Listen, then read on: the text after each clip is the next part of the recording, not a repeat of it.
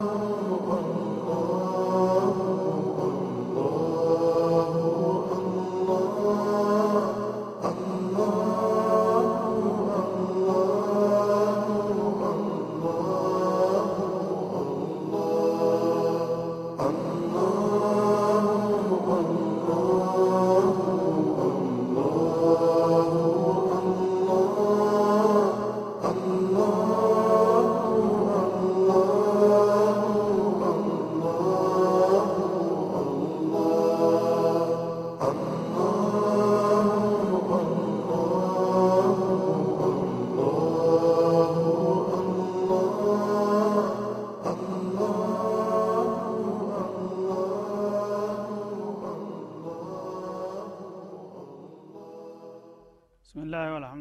ወሰላቱ ወሰላሙ አላ ረሱሊላህ ባለፈው ትምህርታችን በሱረቱ ልፈጅር መግቢያ ላይ አላህ ስብሓናሁ ወተላ የሰው ልጆች የዱንያ ጥቅምን በተመለከተ በሁለት መልክ እንደተከፈሉና ሁለታቸውም በፈተና ላይ እንዳሉ ጠቅሶልን ነበረ። በዛ በፈተና ላይ ያወቁና የነቁ ፈተናውን በብቃት አልፈው ጥሩ ውጤት እንደሚያገኙ ያላወቁና የተታለሉ ደግሞ እንደሚሳሳቱና እንደሚከስሩ ጠቁሞን ነበረ ማለት ነው። ሀብት በሚያገኝ ጊዜ አንዳንዱ ግብዝ ጌታ ለእኔ ይህ እድል እንደሚገባኝ ያውቆ ሰጠኝና አደለኝ እያሉ እንደሚኩራሩና እንደሚደነፉ በሚነፍጋቸው ጊዜ ደግሞ ተስፋ በመቁረጥና በመበሳጨት ጌታ ያዋረደኝ እንዳ እያሉ እንደሚያኳርሩ ጠቅሶ ነበረ የቆምነው ማለት ነው። እና ፈየቁሉ ረቢ አሃነን ዱንያን የነፈገው እንደሆነ ጌታ ያዋረደኝ ይላል። የሰጠው እንደው ደግሞ አከበረኝ ይላል። ይላል። ከላ አለ አላ ስብን ወተላ ነገሩ እነሱ እንደሚሉት አይደለም።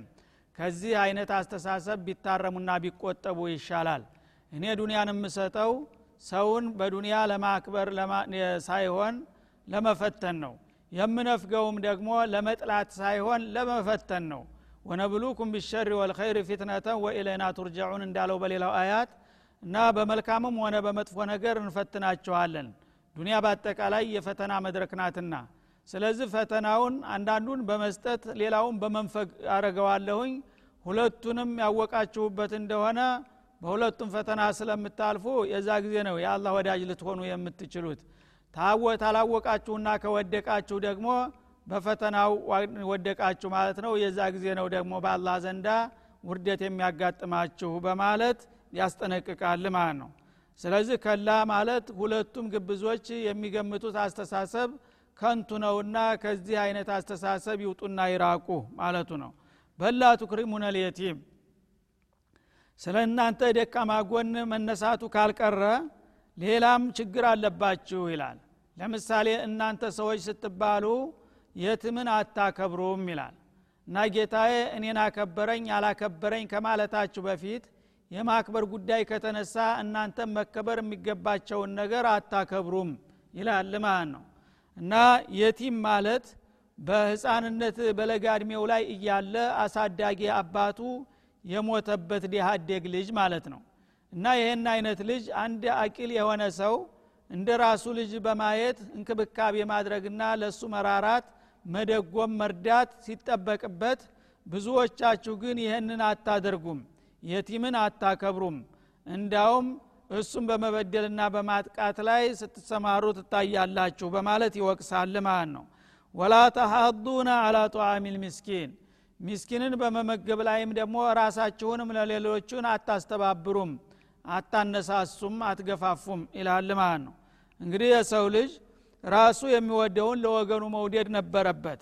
ስለዚህ አሳዳጊ ያጡትን ደካማ ህፃናቶች እንደ ራሱ ልጆች እኔም ብሞት የኔ ልጆች እንዲህ ሊሆኑ ይችላሉ ብሎ አስተያየት በማድረግ ባለው አቅሙ ሁሉ እነዛን የትሞች መንከባከብና መርዳት ሲጠበቅበት የሞቱትን ልጆች እንዳውም እንደ ገፊ እንደ መናጢ በመቁጠር ከልጆቹ እንዳይቀላቀሉ ቤቱ እንዳይመጡ በመገልመጥ ፊት የሚያዞርባቸው ነው የሚበዛው ማለት ነው ሚስኪኖችንም እንደገና ሊያበላ አይችልም። ሞልቶት ተርፎት መመጽወት እየቻለ ችግረኛ በሚመጣበት ጊዜ ያን ነገር ራሱንም ሆነ ቤተሰቦችን ወይም ሌሎቹን ጎረቤትና ጓደኞችን ደካማ ወገኖቻችንን መርዳት አለብን።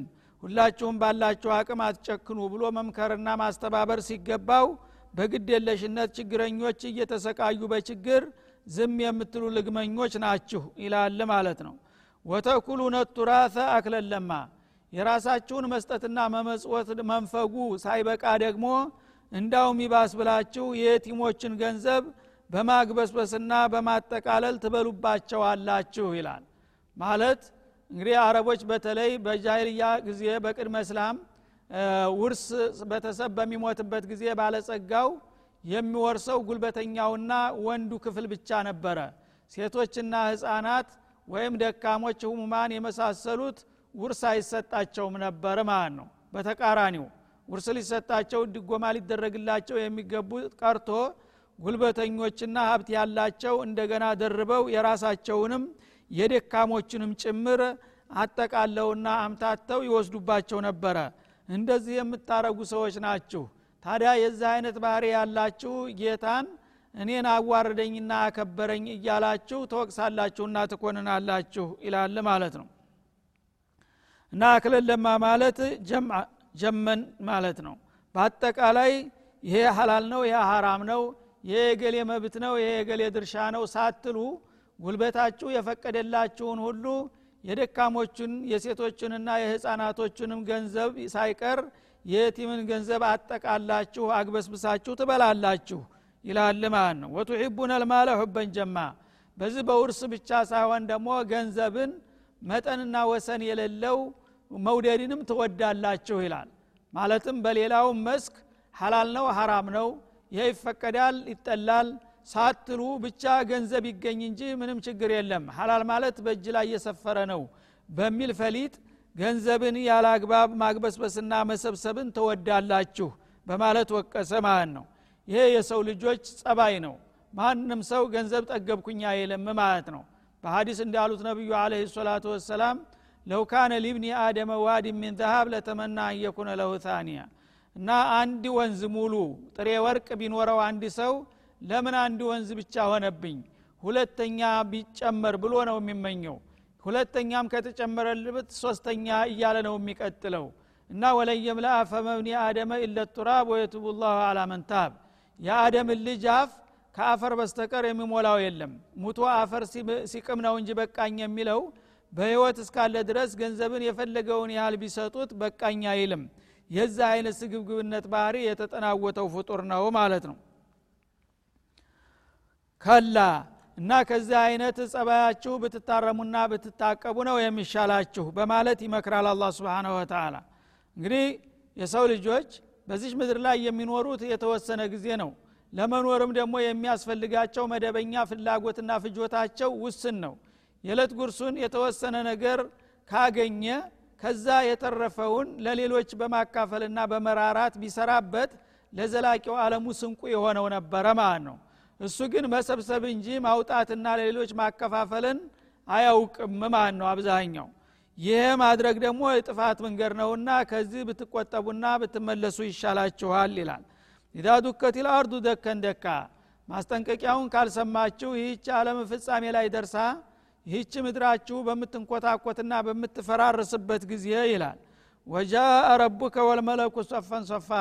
ጌታህም ደግሞ የሥራ ውጤታችሁን ፍርደ ውሳኔውን ሊሰጥ በግሃድ በሚመጣ ጊዜ መላይኮችም እንደዚሁ ስርዓተ ውሳኔውን ሊያስከብሩ በሰልፍ በሰልፍ ሁነው በጉርብ በጉርብ በሚመጡ ጊዜ ወጂ የውመኢድን ቢጃሃንም በዛ ቀን ደግሞ ጃሃነምም ጥፋተኞችና ክፋተኞችን ለመረከብ ዙሪያውን በብዙ ሺህ መላይካ ታጅባ እየጎደራችና ልሳኗ እየተወረወረ የታሉ ጥጋበኞች የአላህ ጥላቶች እያለ በምትመጣ ጊዜ የውመኢድ እየተዘከሩ ልኢንሳን በዚህ አለት የሰው ልጅ በዚህ በምድራዊ ህይወቱ የሰራውን ነገር ሁሉ ትንሹንም ትልቁንም ክፉውንም በጎውንም ይገነዘባልና ያስታውሳል ጊዜ ካለፈ በኋላ። ወአና ለሁ ዚክራ። ታዲያ የዛ ጊዜ ቁም ነገሩን መገንዘቡና ማስታወሱ ምን ሊጠቅመው ይላል? ማዛ የንፈዑሁ ተዘክሩ ባዕድ ማፋተል አዋን ማለቱ ነው። ጊዜ ካለፈ በኋላ ቁም ነገሩን ቢያስታውስ መጸጸትና ከንፈር መንከስ ደም ማልቀስ ካልሆነ በስተቀር የሚጠቅመው ነገር የለም ያ እለት ከመድረሱ በፊት ግን ይህን ጊዜ የማስታውሳችሁ ደካማ ጎናችሁን አርማችሁ በትክክለኛው መስመር እንድትጓዙ ለማስቻል ነውና ያ ከመድረሱ በፊት ይህን ጊዜ ልብ ግዙ ይላል አላ ስብን ወተላ እና እዚህ ላይ እንግዲህ ወጃ ረቡከ የሚለው ቃል ጌታ የውመልቅያማ በሚሆንበት ጊዜ ሰዎችንና ጅኖችን በሰሩት ስራ የስራ ውጤታቸውን በፍርደ ውሳኔ ሊሰጣቸው ባዘጋጀው መድረክ ላይ በይፋ ይመጣል ማለት ነው። እና በይፋ ያው በሰባቱ ሰባይ መላይካ ታጅቦ ይመጣና ፍጥረታትን በሙሉ አሰልፎ ሁሉንም የስራ ዋጋዎችን በመረጃ አብጠርጥሮ በገዛ መዝገባቸው ራሳቸው በአንደበታቸው እንዳነቡ ካደረገና የተለያዩ ምስክሮችና ማስረጃዎችን ታቀረበ በኋላ ሁሉም የስራ ውጤቱን የሚሰጥበት መድረክ ይመጣል ማለት ነው። ማሊክ የውሚዲን እንዳለው በፋቲሃ መግቢያ ላይ እና ይህ መምጣት የሚባለው እኛ እንዴት እንደሚመጣ ምን እንደሚመስል መግለጽ አንችልም ማለት ነው። ጌታ ግን በዛ ዕለት ፍርድ ለመስጠት ወደ ፍጡሮቼ በይፋ በገሃድ ይመጣለሁኝ ብሏል። የእሱን አመጣጥ በሚፈልገው መልክ እንደሚመጣ መቀበል አለብን እንጂ ሌላ የተጠማዘዘ ትርጉም መስጠት የለብንም ማለት ነው። ምን ገይር ተሽቢህን ወላ ተምሲሊን ወላ ታዕጢል የአላህ ሲፈት በሚነገረን ጊዜ አላህ እንዴት ነው የሚመጣው? ማንን ይመስላል? እንዴት ነው? ከየትስ ወደ የት ነው? የሚሉ ጥያቄዎች ከተነሱ ይህንን አናቅም። ግን እሱ እመጣለሁኝ በፈለግኩት ቦታ ላይ ብሏል። የሚመጣ መሆኑን በጥቅሉ መቀበል ግዴታ ነው ማለት ነው። መላይኮቹም እንደዚሁ በሰልፍ በሰልፍ እነ ጅብሪል እነ ሚካኤል አለቆቹ እየመሯቸው መጀመሪያ የመጀመሪያው ሰማይ መላይካ አንድ ሶፍ ሁኖ በሰውና በጅን ዙሪያ ይሰለፋል የሚቀጥለው ደግሞ ሁለተኛ ሶስተኛውን ሶስተኛ እየሆነ የሰባቱ ሰባይ መላይካ በሰዎችና በጅኖች ጀርባ ሰባት ጥምጥም ሰልፍ ሁኖ በተጠንቀቁመው ነው አላህ ስብንሁ ወተላ ለፍጥረታት ውሳኔ ፍርዱን የሚሰጠው። ያ ቀን በሚመጣበት ጊዜ የሰው ልጆች የትልግባ ብለው እንደገና ማልቀሳቸውና ማዘናቸው ስለማይጠቅማቸው ይህን ጊዜ ይህንን አስታውሳቸውና አስጠንቅቃቸው ይላል ማለት ነው ጃሃንም የዛ ጊዜ በይፋ ትመጣለች እና ሰባ ሺህ መላይካ በሰባ ሺህ ሰንሰለት ዙሪያውን ከቦ ይዟት እና የታሉ የአላህ ጥላቶች እያለች እየደነፋችና እየጮኸች ትመጣላቸዋለች። ዛሬ ጃሃንም ለጥፋተኞች ትመጣለች እየተባለ በቃል እንደሚነገረው ሳይሆን የዛ ጊዜ በተግባር በአይናቸው እያዩት በግሃር ትመጣለች እየጓረች ማለት ነው። ያኔ የትልግባ ከማለት ላይ አመልጡ ይህን ጊዜ ጠንቀቅ ማለትና በጌታ ፍቃድ መመራት ነውና መፍትሁ ይህን ንገራቸውና አሳውቃቸው ይላል ማለት ነው። የውመይድ እየተዘከሩ ልኢንሳን በዛ ቀን የሰው ልጅ በዱንያ ህይወቱ የሰራውን ነገር ሁሉ ያስታውሳል። እያንዳንዱ የረሳውን ነገርም አላህ ስብንሁ ወተላ እንዲያስታውሰው ያደርገዋል። የስራ መዝገቡን በዝርዝር በማስረዳት ማለት ነው። ዋአና ለሁ ዚክራ እና የዛ ጊዜ የሰራቸው ስራዎች አብዛኛዎቹ አሳፋሪዎች ሁነው በሚመጡበት ጊዜ እንደገና ያንን ስተቱን ለማረም ቢያዝንና ንስሐ ለመግባት ቢያስብ ቢፎልግ የሚሳካ ነገር አይደለም። ጊዜው አልቋልና በዱንያ ነው ሰው መስራት የሚችለው። በዛ ቀን የሰራውን ምርቱን መረከብ እንጂ እንደገና ማስተካከል ስለማይቻል ያ ቀን ደርሶ ከማልቀሳችሁ በፊት ይህን ጊዜ ልብ ግዙና ትክክለኛውን መስመር ተከተሉ በላቸው ይላል ማለት ነው። የቁሉ ያ ለይተኒ ቀደምቱ ሊሐያቲ እና የሰው ልጅ የዛ ጊዜ የስራ ውጤቱን በሚያይበት ጊዜ ምን ነው ምን ምኞቴ ነው ይላል። ያለይተኒ ማለት አተመና እመኛለሁኝ። ምነው ምኞቴ? ተሰሚነትና ተቀባይነት ቢያገኝ ኑሮ ቀደምቱ ሊሀያቲ በዱንያ ህይወቴ እያለሁኝ ለዛሬ ሁለት የሚበጀኝን መልካም ነገር ብሰራ ኑሮ ምንኛ ባማረብኝ ነበር ብሎ ይመኛል ከንቱ የማይገኘውን ነገር ማለት ነው። እና ሊሀያቲ ማለት አንደኛ በዱንያ ላይ እያለሁኝ በህይወቴ እያለሁ ፊ ሀያቲ እንደማለት ነው። ለዛሬው የሚበጀኝን ብሰራ ኑሮ ምንኛ መልካም ሸጋ ነበር ይላል። ወይም ሊሀያቲ ማለት ሊሀያቲ የዳኢማ ለዛ ለጊዜያዊ ህይወቴ ከመድከምና ለእሷ ከመጨነቅ በምድር ላይ እያለሁኝ ለዚች ለዘላቂቷ ለዘላለማዊ ህይወቴ ስንቅ የሚሆነኝ ነገር ብሰራ ኑሮ ምንኛ ባማረብኝ ነበር እያለ ይመኛል ማለት ነው። እንግዲህ በሁለቱም አባባል ከንቱ ምኞት ነው ማለት ነው። ይህንን እንግዲህ ከማለቱ በፊት የሰው ልጅ ይህን ጊዜ የሚጠቅመውንና የሚያዋጣውን አውቆ በጌታ ፍቃድ ራሱን እንዲመራና የሚበጀውን እንዲሰራ ነው ይህንን አበክሮ የሚነግርና የሚያስተምረው። ቀደምቱ ሊሀያቲ ለዘላቂዋ ህይወቴ የሚበጀኝን ነገር አስቀድሜ ብሰራ ኑሮ እያለ ከማዘንና ከመጸጸቱ በፊት እህን ጊዜ ንገረው። ፈየውመኢድን ላ ዩዓዚቡ ዓዛበሁ አሐድ። በዛ ቀን አላህ ስብሓናሁ ወተላ ይህን አይነት ጥፋተኛ የሚቀጣውን አይነት ቅጣት ማንንም አይቀጣም ይላል። እንግዲህ ይሄ ካዲ ለመጪው ዓለም ያልተዘጋጀ ተሞት በኋላ መነሳትና መመንዳት የለም የሚል አጉል አቋም የያዘው ሰውዬ የሚቀጣውን አይነት ቅጣት ማንም አይቀጣም ሌሎቹ እንግዲህ በመሰረቱ እምነት ያላቸው ናቸው። ቢቀጡም ቀላል ቅጣት ነው የሚቀጡት ማለት ነው። ይህ ግን በበዕስና በጀዛ የማያምን በመሆኑ እሱ የምቀጣውን አይነት ቅጣት ማንንም አልቀጣም በማለት ያስጠነቅቃል ማለት ነው። ወላ ዩሲቁ ወሳቀሁ አሀድ እና ይህን አይነት ጥጋበኛ የሚያስረውን አይነት አስተሳሰር ደግሞ ማንንም አያስርም አላ ስብንሁ ወተላ ይህ የመጨረሻ ትቢተኛና ጥጋበኛ በመሆኑ እሱን ያው በሳት ሰንሰለት ጠፍንጊያ ስሬ ጀሃነም አዘቅጡት እንደምወረውረው ማንንም አላስርምና አልወረውርም በማለት ያስጠነቅቃል ማለት ነው። ይህ አንዱ ነው። ወይም በሌላ አባባል ላ ዩዓዘቡ አዛበሁ አሀድ ተብሎ ተቀርቷል ማለት ነው። ይህ አይነት ጥጋበኛ ከሞት በኋላ መነሳት የለም ብሎ የሚያስበው ትቢተኛና ካሃዲ የሚቀጣውን አይነት ቅጣት ማንም አይቀጣም ማለት ነው ወይም ደግሞ እሱ የሚታሰረውን አይነት አስተሳሰር ማንም አይታሰርም። እና በዚህ መልክ እንግዲህ አላህ ስብሓናሁ ወተላ በዚች ምድር ላይ አላህ ስብሓናሁ ወተላ ህይወት ጤንነት ሀብት ስልጣን ጉልበት ሰጥቷቸው ያላወቁና ያልሰሩበት ሰዎችና ጥጋበኞች ነገ ወደፊት አሳር መከራ የሚጠብቃቸው መሆኑን ከወዲሁ በግልጽ አስታውቆ ያስጠነቅቃል ማለት ነው። ይህን ማስጠንቀቂያ ሰምተው ወደ ትክክለኛው አቅጣጫ ለመምጣትና ስህተታቸውን ለማረም የቻሉ የታደሉ ይሆናሉ። አላህ ይመለስላቸዋል ይታረቃቸዋልና ማለት ነው። ይህንንም ሰምተው ጆሮ ዳባ ልበስ ብለው የሚያልፉ ከሆኑ ግን ወደፊት ዛሬ በቃል የተነገረው ነገር በተግባር የሚተረጎምበት ጊዜ ይመጣል ነው የሚለው። እና የትቢተኞችና የካሃዲዎች እንግዲህ እጣ ፈንታ ምን እንደሚሆን በአጭሩ ተገለጸ በኋላ በአንጻሩ ደግሞ የአማኞችና የታማኝ አገልጋዮቹን እድል በመጠቆም ያ አየቱሃን ነፍሱል ሙጥመኢና ይላል። አንቺ በጌታሽ እምነት የተረጋጋሽ የሆንሽው አማኝ ነፍስ ሆይ ይላታል።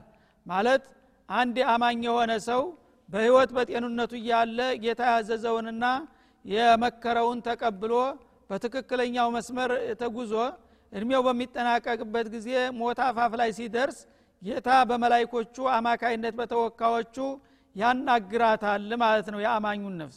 አንቺ በጌታሽ እምነት የተረጋጋሽና በፍቃዱ የተመራሽ የሆንሽው ነፍስ ሆይ ይላታል። እርጅዒ ኢላ ረቢኪ የዱንያ እድሜሽ ተጠናቋልና አሁን ወደ ጌታሽ ተመለሺ። ያው ነፍስ አካል ትውጣና ጌታ ወደ መደበላት ቦታ ትሂድ የሚል ትእዛዝ ይሰጣል ማለት ነው። እና ወደ ጌታሽ ተመለሺ ራዲየተን በሰራሽው መልካም ስራ የተደሰች ስትሆኝ መርድየተን ጌታሽም ዘንድ የተወደድሽ ስትሆኝ ተመለሺ። አንቺ የተፈጠርሽለትን አላማ ተገንዝበሽ በዚች በመከራ መድረክ ላይ በዱንያ ላይ የሚጠበቅብሽን ስራ ተሰርተሽና ግዴታሽን ተወጥሻልና ካሁን በኋላ ወረታሽን ለማገኘት ያው ጊዜሽን ለመጠበቅ ጌታ ወደ ያዘጋጀልሽ ቦታ ውጭና ከምድር አለም ወደ እኔ ወደ ያስቀመጥኩልሽ የክብር ቦታ ወደ ጌታሽ ተመለሺ ብሎ ጌታ ግብዣ ያደርግላታል ማለት ነው። ወደዛ ስትመለስ ደግሞ የሰራችው ስራ ሁሉ አላህ የወደደውና የፈቀደው በመሆኑ እሱን ስታይ የምትረካና የምትደሰት ሁና ትመለሳለች ማለት ነው።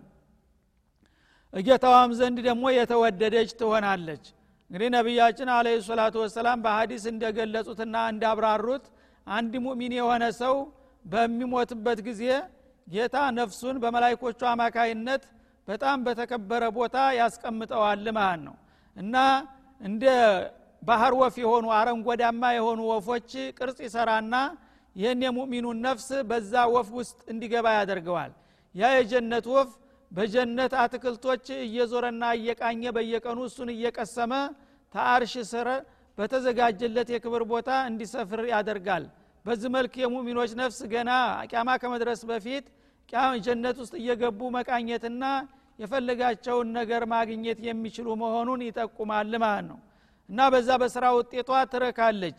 የቂያማ እንዲደርስላት በጉጉት ትጠብቃለች ጀነትን ለመረከብ ማለት ነው።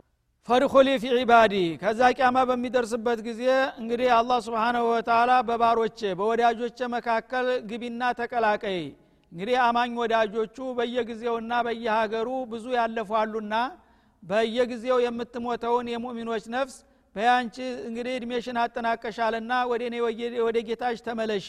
በምትመለሽ ጊዜ ከአንቺ በፊት አርአያና ምሳሌ የነበሩት የኔ ወዳጆች ጋር ተቀላቀይ። ከእነሱ ጋር ተቀላቅለሽና አብረሽ ወድኩሊ ጀነቲ ወደ ጀነቴ ግቢ በማለት ይጋብዛታል ማለት ነው። እና እንግዲህ በዚህ መልክ አላህ ስብሓንሁ ወተላ ፈተናውን በብቃት ያለፉትን ሙእሚኖች ገና በሚሞቱበት ጊዜ መልካም እድል እንደሚጠብቃቸው አብስሮ ጀነትን እያስቃኘና አንዳንድ ዳረጎትን እየሰጠ ካቆያቸውና ታዘገያቸው በኋላ ቅያማ ሲደርስ ከአጠቃላይ ወዳጆች ጋር አብረሽና ተቀላቅለሽ ወደ ጀነት ግቢ ብሎ የሚጋብዛት መሆኑን ገልጾ አጠናቀቀ ማለት ነው።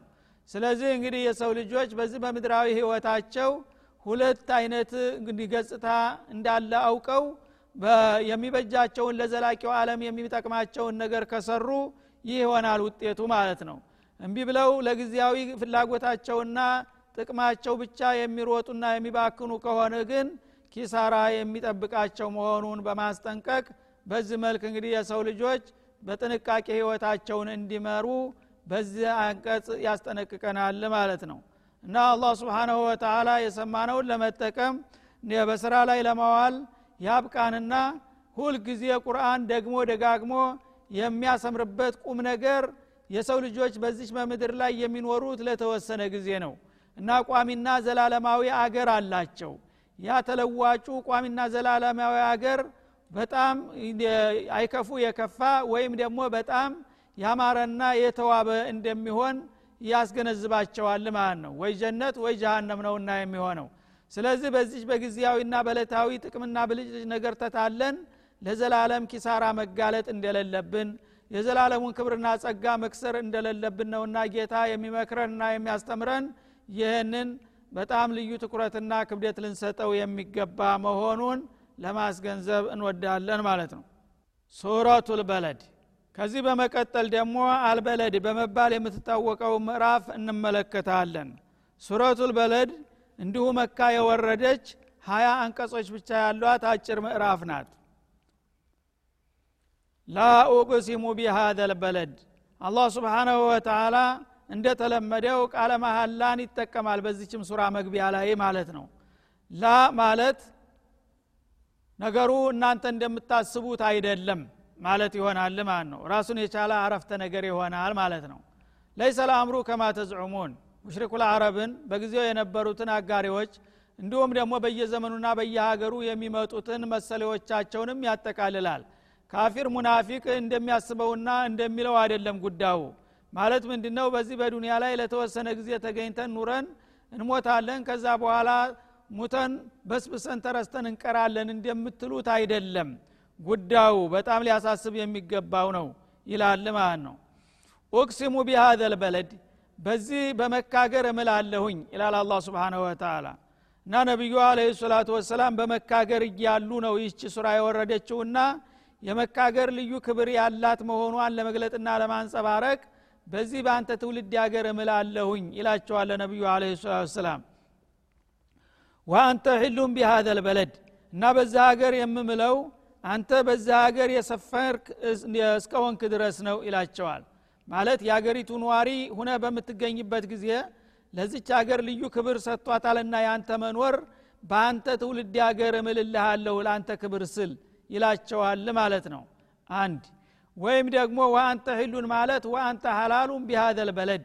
ይህችን ሀገር አላህ ተፈጠረ ጀምሮ መካን በማንም ጥላት እንድትደፈር አይፈቅድም ማለት ነው ማንም የውጭ ወራሪ ተነስቶ ወይም ደግሞ የግቢም ሰው ያላግባብ ያለበቂ ምክንያት ተነስቶ በህዝቦች ላይ ጥቃትና ጉዳት ማድረስ አይፈቀድለትም በመካ ከተማ ማለት ነው። አንተ ግን እነዚህን ቀንደኛ ጥላቶችን አፍልሰ እስላምን ለመመስረት በዚች ሀገር ላይ ሃይማኖታዊ ትግል ለማድረግ የምፈቅድልህ ሲሆን እምልባታለሁ በሀገሪቱ ይላል ማለት ነው። እና የመጀመሪያው አንተ ኗሪ ስትሆን የነቢዩ ትውልድ ሀገር በመሆኗ መኖሪያ በመሆኗ ነው የማለው። በሁለተኛው ግን ለማንም ያልፈቀድኩትን እድል ላንተ ፈቀድኩልህ በመካ ከተማ። በመካ ከተማ ከውጭም ሆነ ከግቢ ማንም ሰው በሰዎች ላይ ጉዳት ላድረስና የጦርነት ልክፈት ቢል አይፈቀድለትም ማለት ነው። ለነቢዩ ብቻ እፈቅዳለሁኝ አላላህ ለምን? የራሴን አላማ ስለሚያስተናግድበት በተሰጠው እድል ማለት ነው። ሌላው ግን የግል ፍላጎቱን ስለሆነ የሚያስተናግደው አይፈቀድለትም ማለት ነው። ነቢዩ ግን መጀመሪያ በሰላማዊ ቃል እምነትን ተቀበሉና የላህን መለክተኛ ተከተሉ ብለው ሰዎችን ሲመክሯቸውና ሲያስተምሯቸው አንቀበልም አካካ በማለታቸው ከዛም አልፈው ደግሞ ነቢዩንና አማኞችን መቆሚያ መቀመጫ በማሳጣትና አሳር መከራ በማብላታቸው እምቢ ካሉ እነሱንም በመረጡት የጦር ኃይል ልታደቃቸውና ልክ ልታገባቸው እፈቅድልሃለሁኝ አላቸው ማለት ነው። ምክንያቱም እነሱ በዛ አቋማቸው ከተተዉ እስላም መቆሚያ መድረክ ሊያጣ ነው ማለት ነው። ለዛ ሲባል አንተ እስላማዊ ጦርነት እንዲታረግ በመካ ከተማ ለተወሰነ ጊዜ ፈቅድልሃለሁኝ ለብዙ ጊዜ ሳይሆን ለአንድ ቀን ብቻ ነው ለእሳቸውም የፈቀደላቸው ማለት ነው። እና በዛይ በተወሰነ ሰዓት ዲል አርገህ እስተምትገባ ድረስ አይክበዲህ በመካ ከተማ ጦርነት መራሁ ብለህ ፈቅጀልሃለሁና ለአንተ በይቺ ከተማ ላይ የወታደራዊ ትጥቅ ይዘ ለመንቀሳቀስ የፈቀድኩልህ ሲሆን እምልባት አለሁኝ ክብሯ እንደተጠበቀ ነው። ግን የበለጠ ክብሯን ለማስጠበቅና የአላህን አላማ ለመትከል እስከሆነ ድረስ አንተን በዚህ ከተማ ውጊያ ለማድረግ ፈቅጀልሃለሁ ይላቸዋል ማለት ነው። ይህም የነቢዩን ክብርና ማዕረግ የዓላማቸውን ቅዱስነት ያሳያል። ለማንም ያልፈቀደውን እድል ለእሳቸው በመፍቀዱ ማለት ነው። ወዋሊዲን ወማ ወለድ እንደገና ደግሞ በወላጆችና በተወላጆችም እምላለሁኝ ይላል።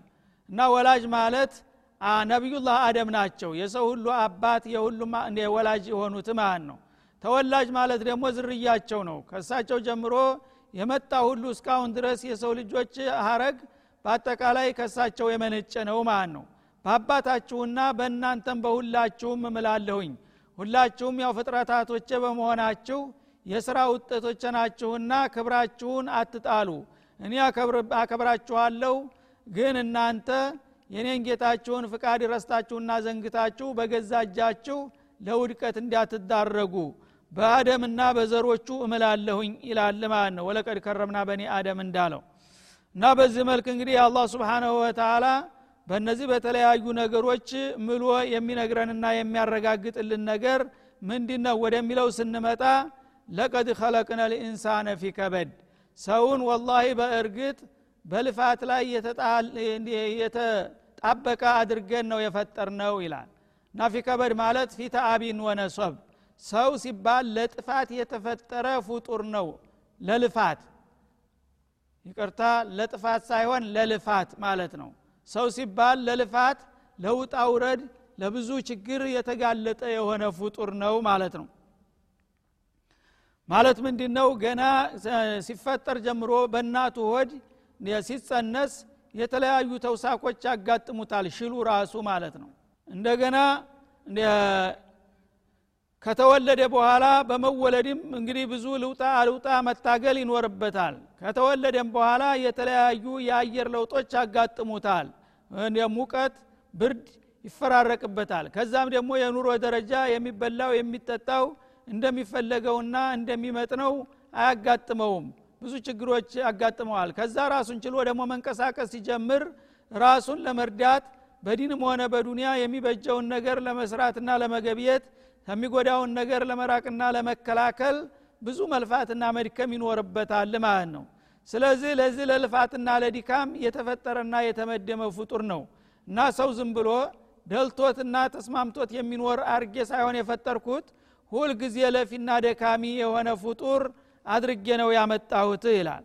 ታዲያ መልፋቱ መድከሙ ካልቀረ ለወደፊት የሚበጀውን ቁም ነገር ላይ ቢያተኩርና ቢደክም የተሻለ ነው ማለቱ ነው እንግዲህ በመልካሙም ሆነ በመጥፎው በጠቃሚውም ሆነ በጎጁ የሚለፋና የሚደክም የሚባትል መሆኑ ካልቀረ ልፋቱን በቁም ነገር ላይ ቢያደርገው ነገ ምናልባት ያንን የሚክስ መልካም ውጤት ሊያገኝ ይችላልና ይህንን እወቁ ማለቱ ነው። እና እንግዲህ በዚህ መልክ አላህ ስብሓናሁ ወተላ የሰው ልጆች ገና ሲፈጥራቸው ለተለያዩ ልፋቶችና ድካሞች ያጫቸውና የመደባቸው መሆኑን አውቀው ያንን ልፋታቸውን በሚጠቅማቸውና በሚበጃቸው ላይ እንዲያውሉት አስጠነቀቀ ማለት ነው ይህ ካልሆነ ግን የባሰ ችግር እንደሚጠብቃቸው አሳወቀ هذا وصلى الله وسلم على النبي وآله وإلى لقاء آخر እስከ ቀጣው ትምህርታችን ድረስ በዚህ እናጠቃልላለን ወሽክራ